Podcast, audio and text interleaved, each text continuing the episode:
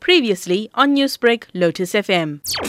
Our MEC, Umama Peggy Nkonyeni, has asked me to come and meet the, the staff, but we've gone, we went into, into the scene. Uh, basically, what transpired is that yesterday, uh, two our officers, around about half past nine, they were brutally murdered by unknown suspects. Um, it was clear and visible that uh, it was a criminal element. The police are still on the scene. Yeah, it, it's very sad. I was just talking to the staff now. Everybody uh, is sad. Um, they can't even speak. They're all crying.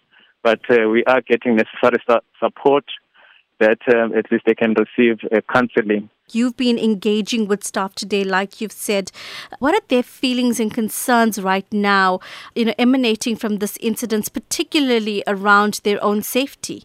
Uh, their concern mainly is that um, you see, if the perpetrators they have not been found.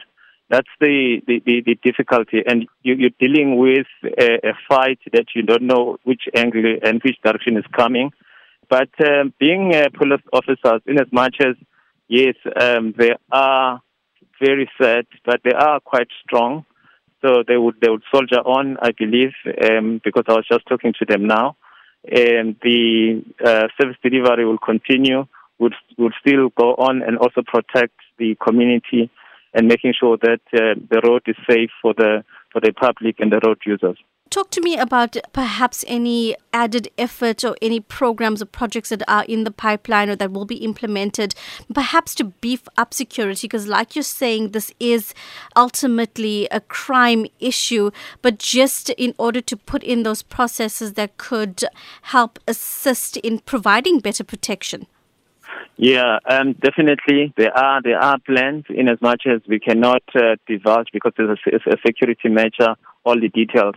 But um, this morning we went and also spoke to SAPS, and uh, we we then encouraged and we spoke to them that um, they need to work jointly um, and also be vigilant on the road. But some other details, obviously, I could not um, share.